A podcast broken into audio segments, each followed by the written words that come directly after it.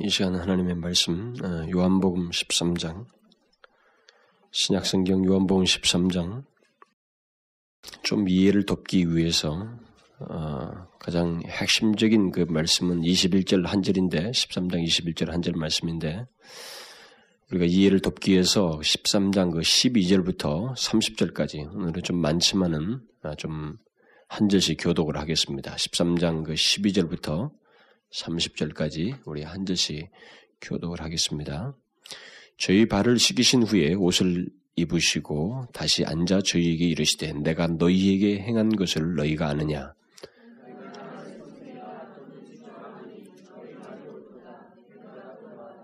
내가 주와 또는 선생이 되어 너희 발을 씻겼으니 너희도 서로 발을 씻기는 것이 옳으니라.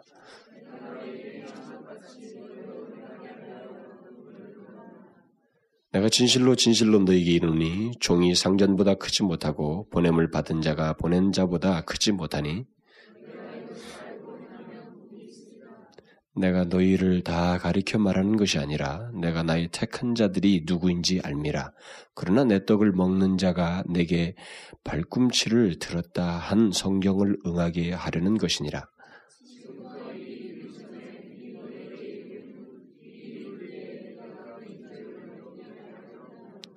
내가 진실로 진실로 너희에게 이르니 나의 보낸 자를 영접하는 자는 나를 영접하는 것이요 나를 영접하는 자는 나를 보내신 이를 영접하는 것이니라.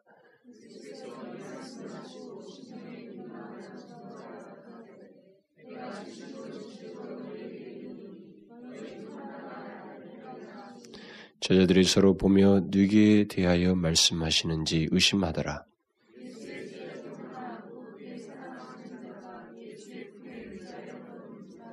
시몬 베드로가 머리짓을 하여 말하되 말씀하신 자가 누구인지 말하라 한데.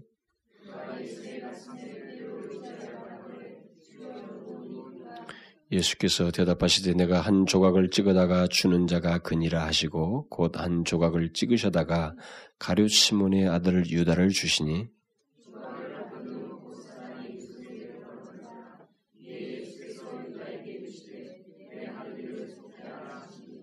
이 말씀을 무슨 뜻으로 하셨는지 그 앉은 자 중에 아는 이가 없고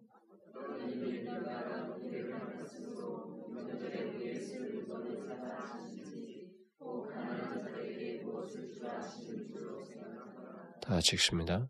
유다가 그 조각을 받고 곧 나가니 밤이러라. 아, 제가 아까도 말했다시피 오늘은 우리가 음, 주께서 우리를 위해서 십자가에 돌아가시기 바로 전 주일은 흔히 우리가 종료주일이라고 하는 그런 주일입니다.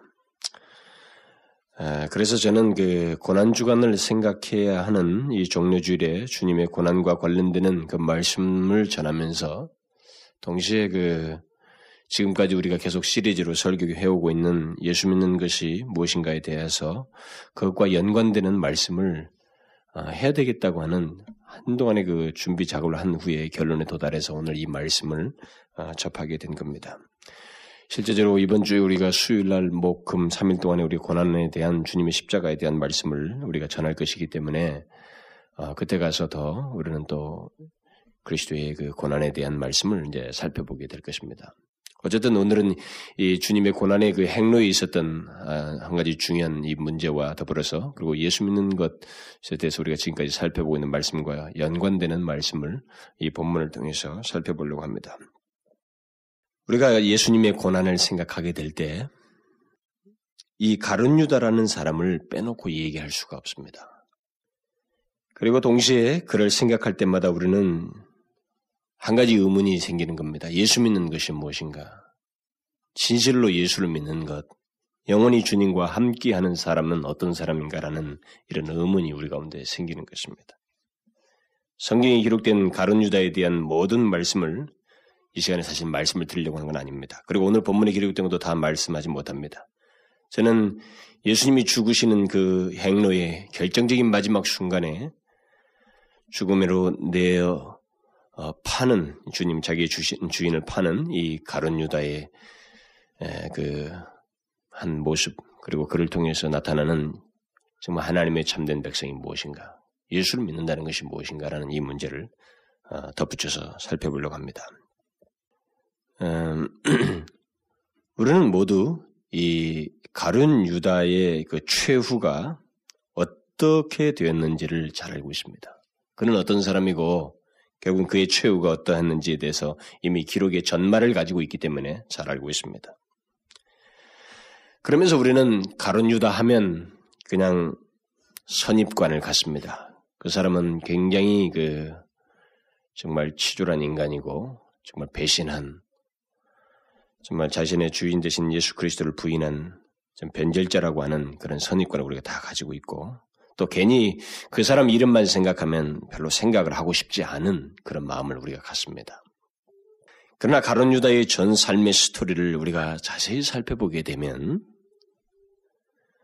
또 그가 예수님의 열두 제자 중에 하나였다는 사실을 우리가 생각하게 되면 우리는 그에게서 사실 이 결말을 알지 못했다면 우리는 쉽게 그를 이렇게 단죄하거나 쉽게 말하지 못할 어떤 내용이 그에게 있다는 것을 발견하게 되고 또 우리에게서도 발견할 수 있는 어떤 요소가 그 안에 있다는 것을 발견하게 됩니다. 우리가 그의 전 삶의 내용을 보고 그가 열두 제자 중에 한 사람이었다는 사실을 우리가 생각하면 생각할수록 이제 우리에게 뭔가 아쉬움이 생기고 동시에 두려움이 생깁니다.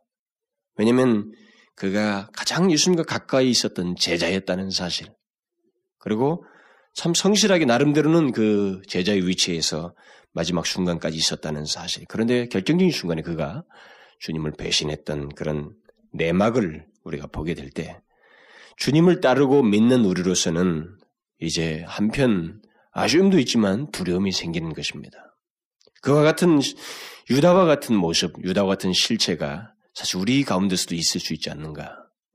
예수를 믿는 자들에게도 얼마든지 있을 수 있지 않는가? 이런 생각이 우리 가운데 들기 때문에 그렇습니다. 우리는 무엇보다도 그가 예수님을 배신하여서 그를 팔았다는 이 사실 때문에 우리가 그냥 단순하게 그를 짚고 넘어가지만 사실상 이 유다는 이 장면이 오기까지 실체가 드러나지 않았습니다. 예수님 한 분 외에는 이 사람의 실체가 드러나지 않고 있었어요. 이 마지막 장면입니다. 그는 공식적으로 제자들과 함께 할 수 있는 마지막 장면이에요. 이 이후에는 예수님 앞에 이 사람이 예수라고 하는 사실을 군병들과 함께 게스만에 와서 키스를 했던 그 장면, 그거 외에는 이제 그 다음에는 자살하는 장면입니다. 그러니까 그의 최후로 그 주님과 함께하는 장면은 여기가 마지막입니다. 그런데 이 장면에까지 모든 제자들이 그가 누구인지를 알지 못해, 그가 어떤 상태를 가지고 있는지에 대해서 알지 못하고 있었습니다. 그는 분명히 다른 제자들과 똑같이 주님을 따르면서 3년 동안 나름대로 신임을 받고 있던 사람이었다는 것을 우리에게 시사해 주는 것입니다. 특히 그가 그 예수님을 배신하고 그를 파는 그 있을 수 없는 그 배반자요 그 멸망의 길을 갔다는 이 사실이 이 뒷부분만 없다면은 우리가 그렇게 그 쉽게 단서를 잡을 수가 없을 정도로 제자들이 그랬던 것처럼 잡을 수 없는 그런 성경의 기록을 가지고 있어요. 그러나 저는 아주 결정적으로 오늘 이 사람에게 있어서 결정적인 문제가 무엇인가 그리고 그 문제를 통해서 예수 믿는 것에 있어서 어, 우리가 유다와 같이 안아야 할 한 가지 중요한 요소를 이 시간에 말씀을 드리려고 그래요. 그런 유다와 같은 그 모습이 있다면 우리는 예수 믿는 것이 아니고 나중에 유다와 같이 바뀔 수 있는 얼마든지 유다 같은 사람이 될 수 있는 그 내용이 있다는 이 한 가지 사실만을 제가 이 시간에 말씀을 드리려고 합니다.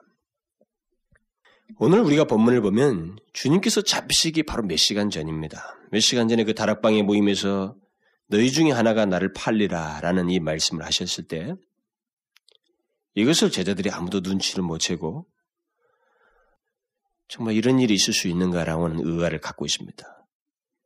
그러니까 전혀 눈치 못 챌 정도로 이 사람은 나름대로의 완벽한 제자로서 주님을 따르고 있었다는 사실을 결국 시사해 주고 있습니다. 이 사실이 우리를 놀라게 하는 것입니다. 가룟 유다가 예수님을 처음부터 적대하던 무리 가운데 있어서 주님을 배신했다고 하면 우리에게 놀라운 문제가 아닙니다.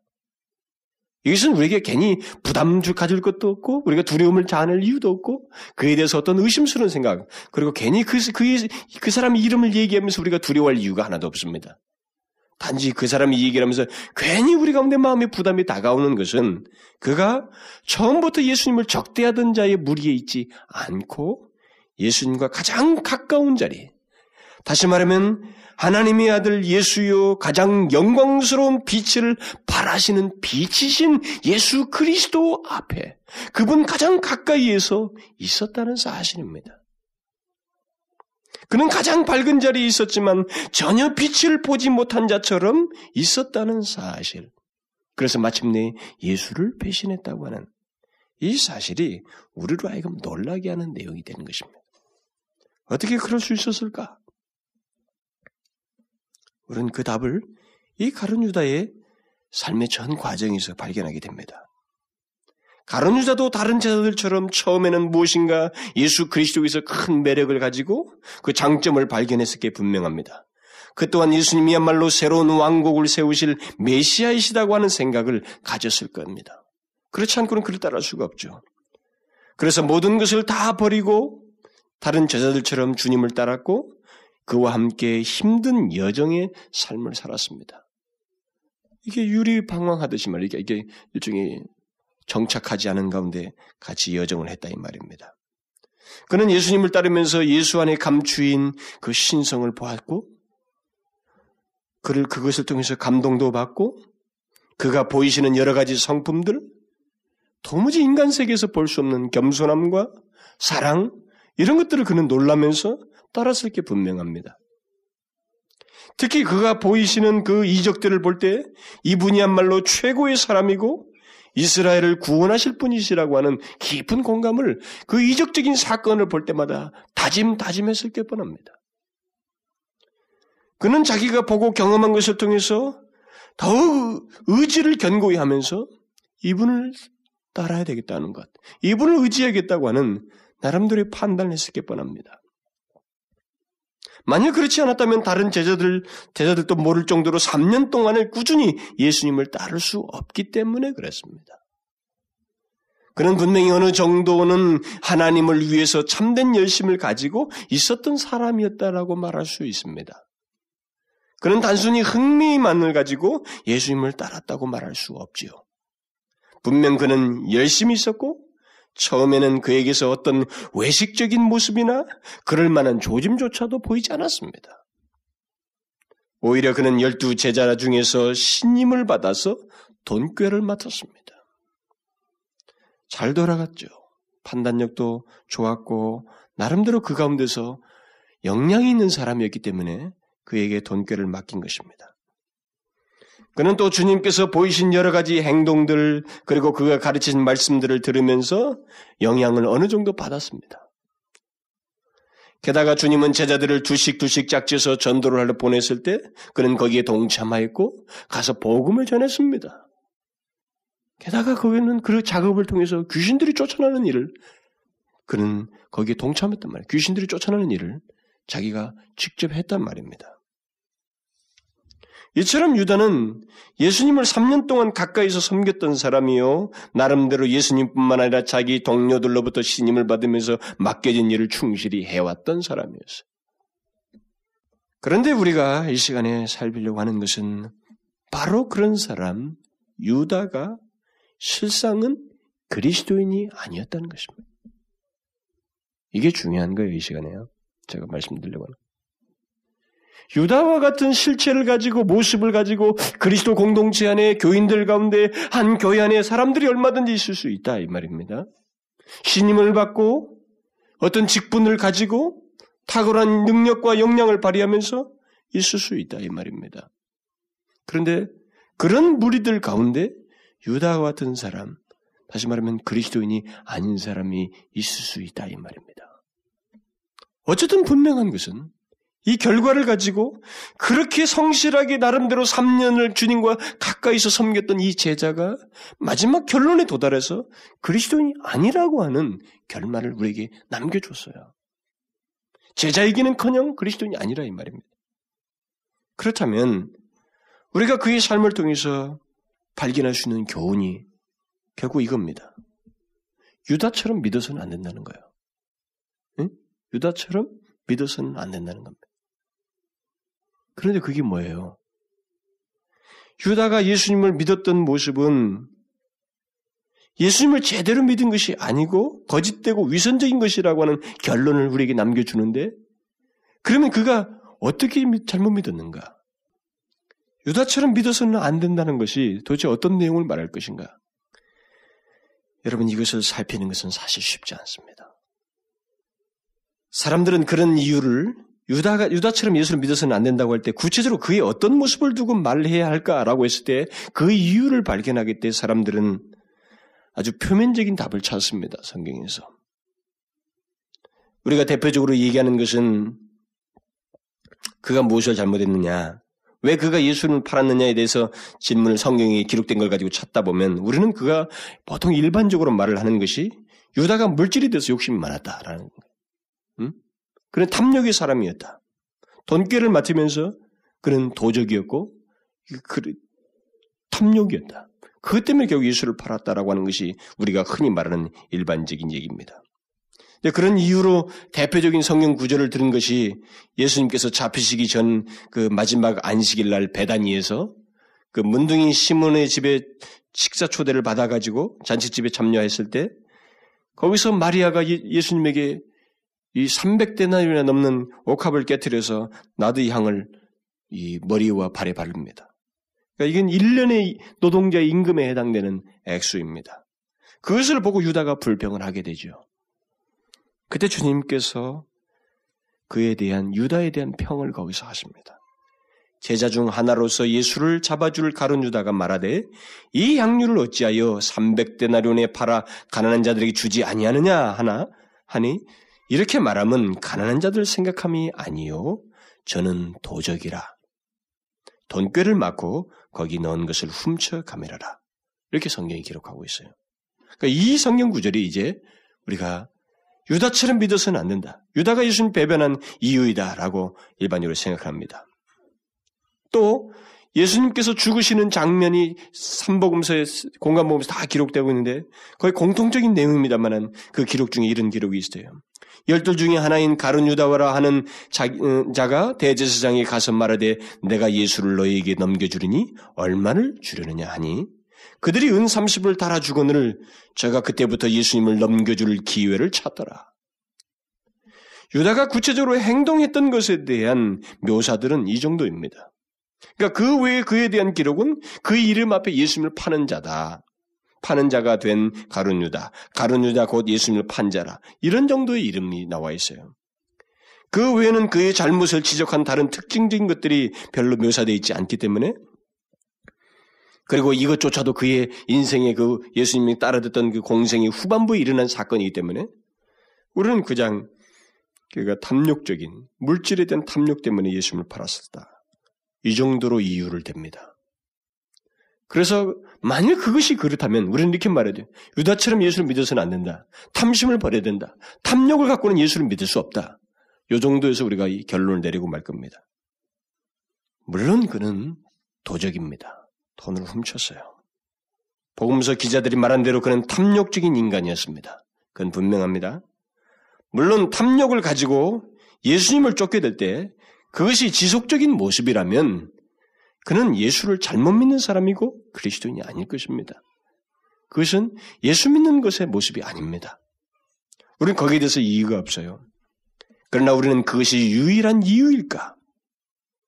아니 그것이 예수님을 배신하고 팔아넘긴 결정적인 이유일까라고 하는 의문이 생기게 되는 남는 거예요. 왜냐하면 유다가 쫓고 있는 예수님은 갑부가 아닙니다. 그분은 머리둘 곳이 없이 가난한 생활을 하셨던 분이에요. 그리고 유다가 맡은 돈꾀라고 해봐야 아주 작은 필요를 채울 수 있는 정도의 그 소량의 돈을 많던 정도입니다. 그가 무슨 예수님의 제자들 중에 큰 돈을 가지고 다니면서 그걸로 물질로 충당했던 것은 아니었습니다. 그리고 그가 예수님을 제사장에 팔아, 팔 때 그 받은 은 30전도 그리 큰 돈이 아닙니다.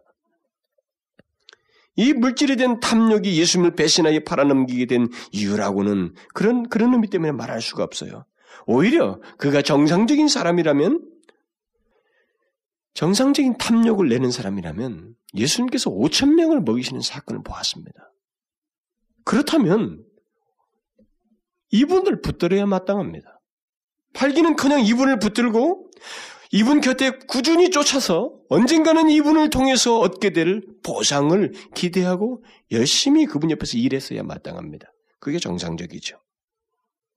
그러니까 그가 탐욕적인 건 사실이지만 그것이 예수님을 판 결정적인 이유는 될 수 없다라는 겁니다. 바로 이런 이유 때문에. 다른 이유가 있다는 거죠. 우리가 유다처럼 예수 믿어서는 안 된다고 말해야만 하는 다른 이유가 더 있다 이 말이에요. 사실 여러 가지 이유를 생각할 수 있습니다. 저는 그것을 시간만 있으면 다 말하고 싶습니다만 다음으로 미루고 결정적인 이유만 말씀을 드리려고 하는 거예요. 그가 예수님과 항상 같이 했던 제자였지만 예수님을 배반하고 팔아넘겼던 결정적인 이유는 주님께서 이 유다의 중심을 항상 꿰뚫어 보고 있었다는 겁니다. 그것이 유다이가 주님을 팔아넘긴 어쩌면 결정적인 이유예요. 그것의 누적이 그를 팔아넘긴 결정적인 이유입니다. 제가 그 이유를 지금부터 설명할 겁니다.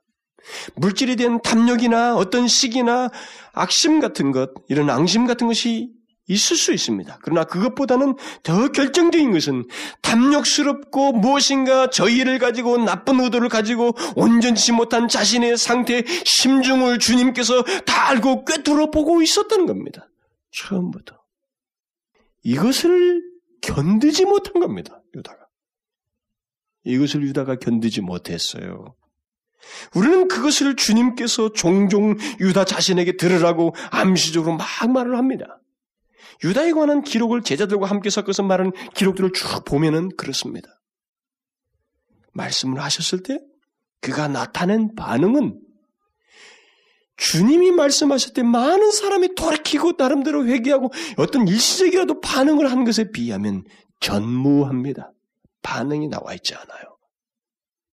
그는 예수님의 지적을 들을 때마다 전혀 돌이키질 않았습니다. 자신을 정확히 알고 말씀하셨음에도 불구하고 돌이키지 않고 그렇게 자신을 아는 것에 대한 싫은 감정을 마음속에 묻어둔 채 계속 있었어요. 그래서 반복적인 행동을 하는 겁니다. 주님이 싫어하신 쪽의 행동을 반복적으로 하고 있는 거예요. 그러나 그가 주님 마지막 주님을 팔 때까지 고치라고 지적해 주신 주님의 지적 일종의 기회를 그는 그냥 계속 넘기면서 마지막에는 견디지 못하여서 예수님을 팔아넘깁니다. 그가 전혀 돌이키지 않고 예수님의 지적이 계속되는 것을 볼 때에 이것은 그가 주님을 배신한 더욱 결정적인 이유가 되는 것입니다. 물론 몇 가지 복합적인 이유들이 있어요. 그러나 유다에게 가장 힘들었던 것은 돌이키지 않고 있는 자신의 마음을 주님께서 다 알고 계속 말씀하신다는 것이 그에게는 기회가 아니라 예수님께 대한 적대감과 배신감, 배신을 하게 하는, 배신으로 나아가게 하는 한 원인이 되었던 것입니다. 여러분 한번 생각해 보십시오. 왜 유다는 자기의 중심을 꿰뚫어 보는 것을 싫어했을까요? 여러분들이 그 답을 알고 싶으면 우리 자신에게 적용해 보면 알 수 있습니다. 내 주위에, 여러분 각자의 주위에 한 10명 정도의 친구가 있다고 생각해 봅시다. 우리는 모두 친한 친구들이에요. 그런데 그 중에 어떤 한 친구가 내 마음을 꿰뚫어 보고 있다고 생각 한번 해보십시오. 그 중에 한 사람이.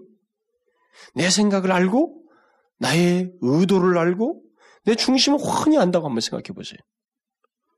그래서 함께 모여서 이 얘기할 때마다 그 사람 앞에서는 그 사람이 항상 내게는 걸리는 겁니다. 그리고 그 사람 앞에서만큼은 내가 위선자라는 것이 자꾸 드러나는 거예요.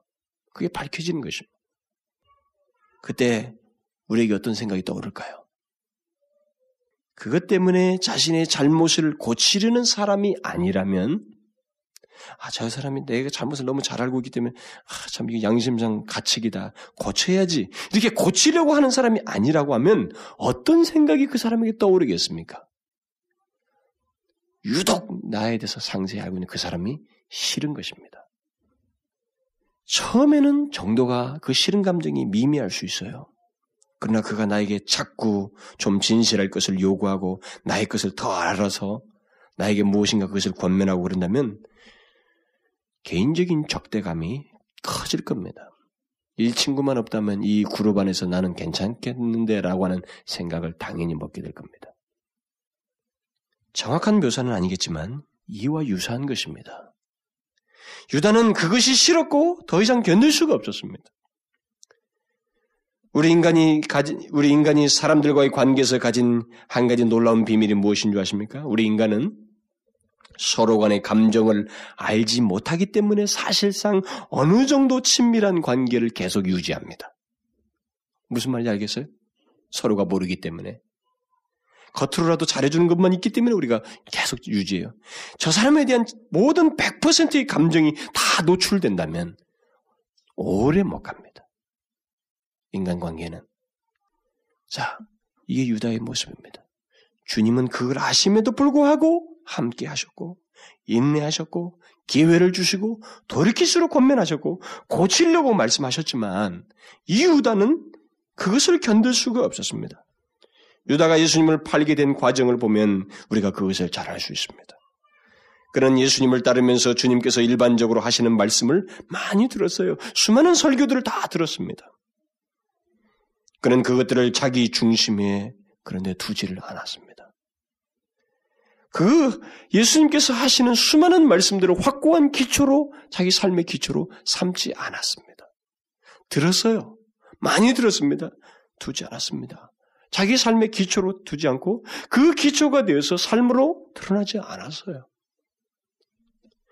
이것이 여러분 가벼운 것 같지만 하나님의 말씀을 막 들으면서도 그것이 자기 삶의 기초가 되지 않냐고 그것이 자기를 지배하고 자기 삶의 어떤 행동 결정과 자신을 살피게 하고 하나님을 섬기게 하는 근간이 되지 않는다는 것은 가벼운 것 같지만 결코 가볍지 않습니다.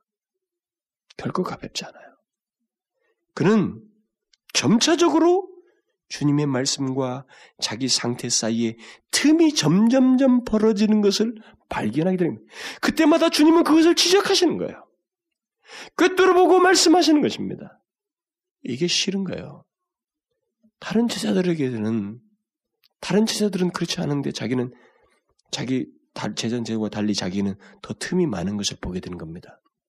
그것을 우리가 어디서 알 수 있냐면 5천 명을 주께서 먹이시자 사람들이 그를 임금 삼으려고 합니다. 그래서 주님이 피하셔요. 피하셨다가 다시 사람들 가운데 말씀하신데 요한복음 6장에 나오는 생명의 떡에 대한 얘기를 하십니다.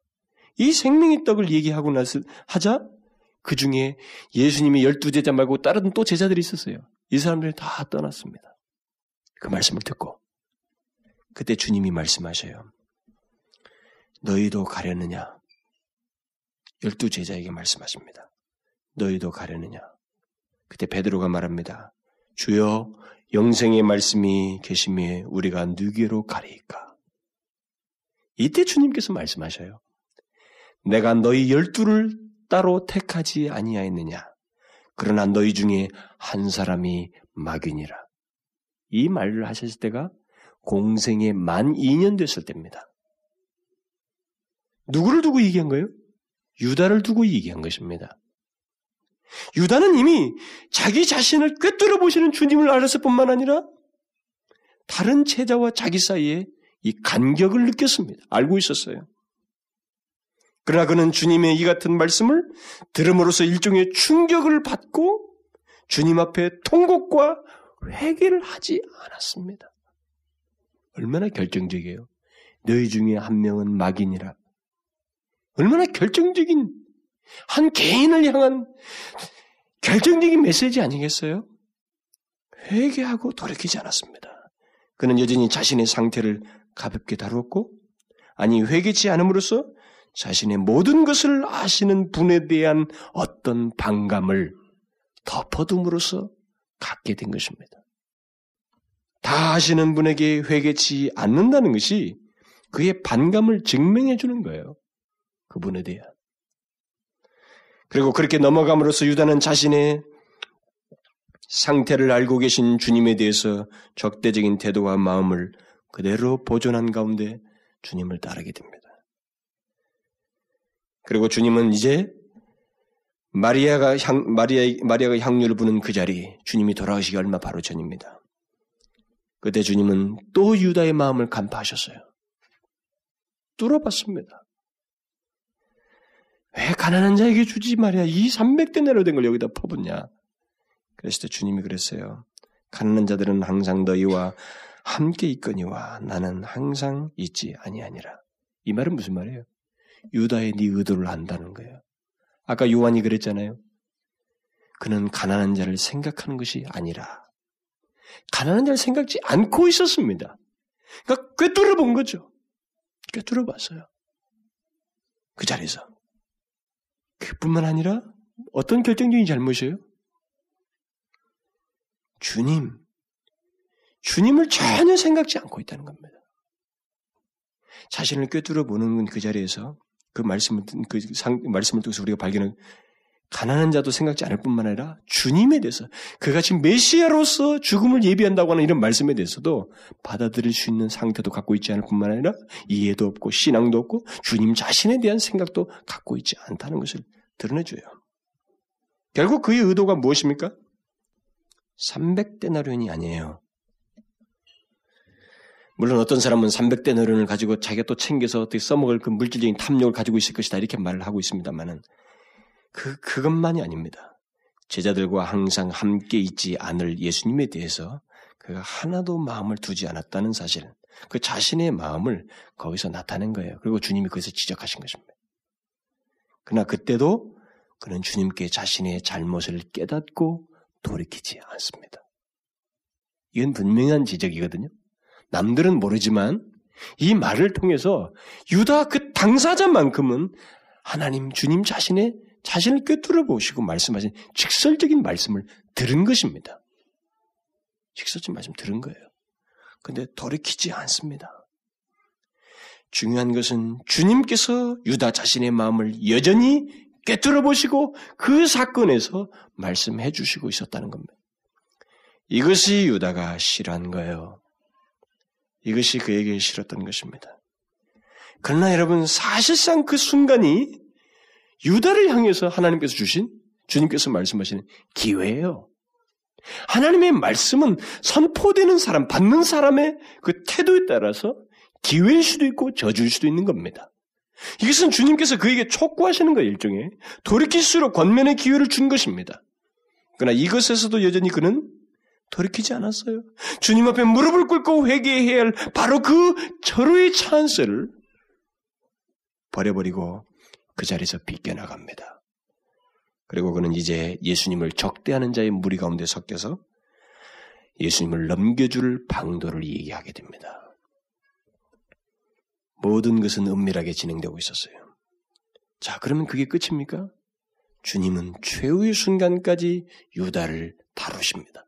그게 우리가 오늘 읽은 본문 말씀이에요. 여기서 주님은 이제 유다에게 더 좀더 노골적인 표현을 통해서 그를 돌이킬 수 있는 기회를 주십니다. 일종의. 발을 씻기시고 나서 주님이 말씀하신 거죠. 이미 목욕한 자는 발밖에 씻을 필요가 없다.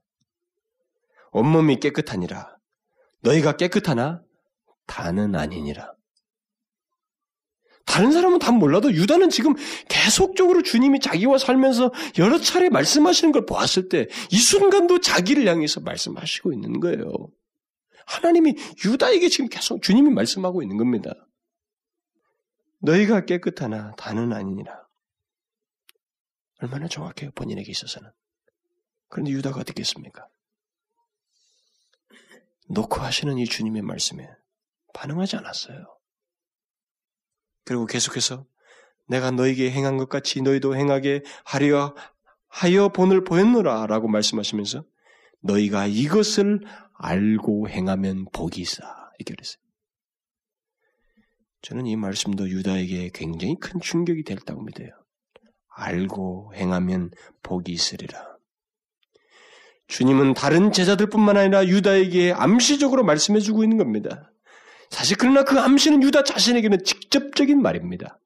알고 행하면 복이 있을 겁니다. 유다는 알고 있어요, 지금. 그렇죠?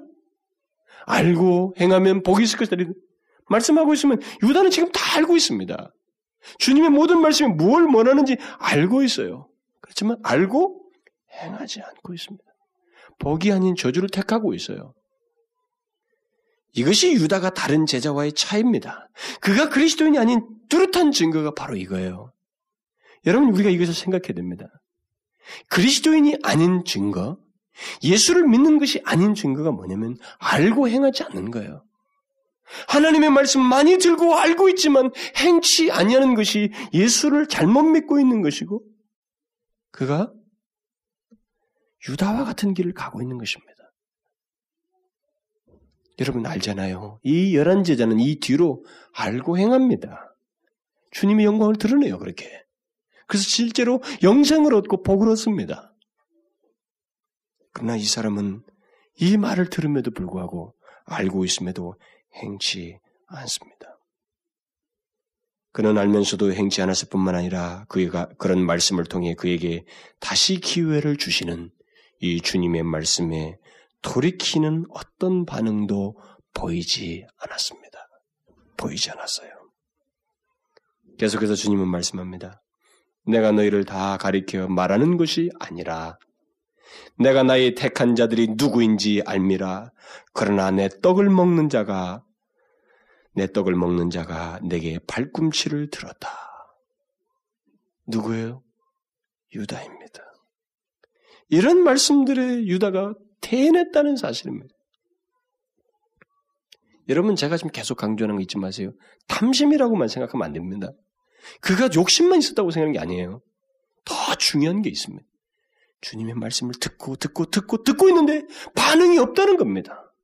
반응이 없다는 거예요. 꿰뚫어 보시는 주님의 말씀 앞에 반응이 없다고 하는 것이 결정적인 문제예요, 이 사람에게. 지금 태어나고 있습니다. 하나도 반응하지 않고 있어요. 마치 하나님의 말씀이 자기를 향해서 외쳐지지만 그 모든 말씀을 자기와 상관이 없는 것처럼. 아니, 설사 내게 해당된다 하더라도 남들이 알지 못하는 한 그리 문제될 게 없다. 주님만 알고 있을 뿐 다른 사람은 모른다는 사실 때문에 자신을 보호하면서 무시해버리고 있었어요. 그는 아무런 반응을 보이지 않았습니다. 주님 앞에 무릎을 꿇지 않았어요. 눈물을 흘리며 통곡하는 일도 회개하는 일도 하나님께 살려달라는 길을 말 가르쳐달라고 구하지도 않았습니다. 그는 태연하게 듣고만 있었어요. 그때 주님은 유다와 함께 있는 자리에서 결정적인 말씀을 마침내 하십니다. 내가 진실로 진실로 너희에게 이르노니 여러분 성경이 진실로 진실로 이르노니라는 이 말은 몇 번 안 나온 말입니다. 주님이 특별히 강조할 때 하셔요. 그런데 이런 강조를 하기 위해서 여기다 이 말을 씁니다. 내가 진실로 진실로 너희 이르니 너희 중 하나가 나를 팔리라. 유다의 마음은 이보다 더 정확하게 지적한 말을 들어본 적이 없었을 거예요. 그렇죠? 최고의 지적입니다. 주님은 유다의 마음을 완전히 꿰뚫어 보고 있었어요. 조용히 침묵하며 아무런 반응을 하지 않은 채 다른 제자들 사이에서 자신의 위치를 가지고 있는 유다에게 주님은 아주 결정적인 말씀을 하셨습니다. 다른 제자들은 지금 모르고 있어요. 감을 못 잡고 있습니다. 이게 무슨 말인고? 베드로는 고개를 끄덕거려서 예수님 가장 가까이 있는 요한에게 물어보라고 그랬습니다. 다 감을 못 잡았기 때문에. 그래서 주님은 유다에게 한 조각을 떼어서 직접 주는 그 사람이다 라면서 직접 주는 특별한 행동을 합니다. 그러나 어땠습니까? 그가 엎어졌나요? 너희 중에 한 사람이 팔 것이다 말했을 때도 움직이지 않았지만 그 다음에 떡을 떼어서 직접 주는 일까지 하셨어요. 그 사람이다라고 하면서 주었습니다. 그런데 어떻게 됐습니까? 돌이켰어요?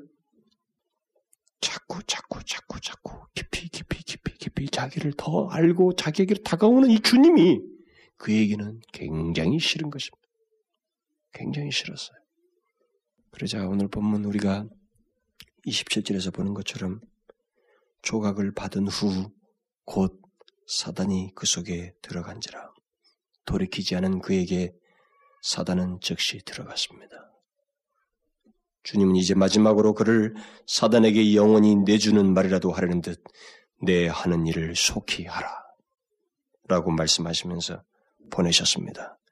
결국 이 말은 그에 대한 은혜의 손길을 떼겠다고 하는 주님의 선언처럼 보이는 겁니다. 물론 이때까지도 다른 제자들은 감을 못 잡았어요. 그가 동계를 맡았으니 명절에 쓸 것을 살아가라는 말인가? 가난 자들에게 가서 좀 어디 도와주라는 얘기인가? 아직도 감을 못 잡았어요. 오직 주님과 그 유다의 모든 것을 알고 있는 주님과 유다 사이에서 계속 진행되고 있는 겁니다. 그런데 아무런 반응이 최후의 순간까지 없었어요. 우리는 유다 문제에서 이 결정적인 문제를 봐야 됩니다. 그가 돈을 훔쳤다, 뭘 했다, 좋습니다. 그것도 좋은데 이걸 봐야 돼요. 이게 결정적이에요. 주님은 유다를 상하지 않게 권면하고 그로 하여금 돌이킬 수 있는 기회를 계속 주었어요. 계속. 그러나 그는 끝까지 자신의 중심을 꿰뚫어 보시고 말씀하시는 주님에 대한 견딜 수 없는 적대감을 가지고 그를 거역했습니다. 돌이키지 않음으로써 빛이신 주님에 대한 도전적인 태도를 끝까지 일관했어요. 멸망의 길을 선택한 겁니다. 사도 요한이 그가 주님의 말씀을 듣고 나갔다는 것을 기록하면서 한 가지 의미심장한 말을 덧붙이고 있습니다. 유다가 나가니 밤이러라. 사도 요한은 유다의 퇴장, 퇴장과 이 어두움의 시작을 연결시켜서 말해주고 있습니다. 그의 배신과 악행으로 인해서 밤이 시작된 듯이 말해주고 있어요. 이 밤은 일상적인 밤보다는 어둠의 권세 아래 있게 될 죄악의 밤이요, 지옥 같은 밤을 예시해 주는 말인 것입니다. 여러분, 이 유다의, 유다에 대한 전 과정을 통해서 유다처럼 예수를 믿어서는 안 된다는 제1차적인 이유가 무엇인지 아시겠죠? 탐심, 물질적인 담력, 악의, 시기, 그런 게 분명히 그에게 있습니다. 그리고 그것뿐만 아니라 자신을 보호하고 자신을 지키기 위해서 자기의 위선과 자기 방어가 그에게 분명히 있었어요.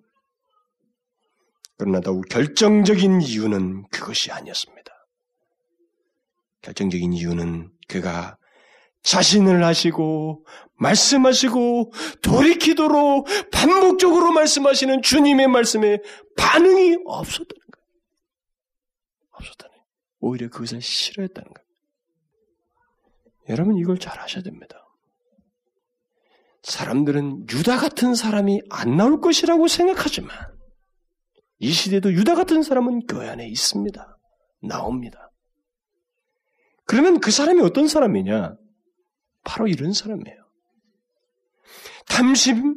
예, 있습니다. 우리도 있어요. 예수 믿으면서 탐심 갖잖아요. 그게 아니라 하나님의 말씀을 들으면서도 반복적으로 하나님의 말씀을 듣지만 자신을 향해서 메시지가 전해지지만 이것이 나를 향한 하나님의 말씀이라고 생각지 않는다는 거죠.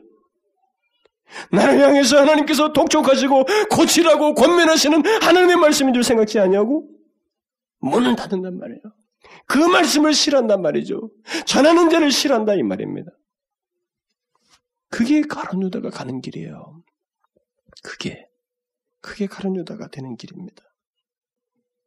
이것은 위험한 것입니다. 주님의 말씀을 듣고 수치심을 느끼고 마음의 아픔이 생기고 자신의 실체를 너무 정확하게 지적한 것이 싫어서는 안 되는 것입니다. 말하는 자가 그런 말씀이 싫어서는 안 되는 거예요. 그 사람은 가란누자처럼 되게 돼 있습니다. 그것은 예수 믿는 것이 아닙니다. 하나님의 말씀을 듣지만은 계속 거기에 반응하지 않는 것은 예수를 믿는 것이 아닙니다. 그 사람은 그냥 앉아있는 게스트입니다. 게스트예요. 예배당의 손님입니다. 그냥 앉았다 가는 사람들이죠. 그런 식의 태도로 교회에 열심이고 공동체에 속해 있는 것, 많이 영향을 발휘하는 것은 유다와 같은 위장술입니다. 여러분, 유다 외에 다른 제자들을 보십시오. 어땠어요? 베드로가 어땠습니까? 주님은 베드로에게 직접적인 말을 많이 말했습니다. 사단아 물러가라고 그랬어요. 그래 어땠습니까? 베드로는 돌이킵니다. 돌이켰어요.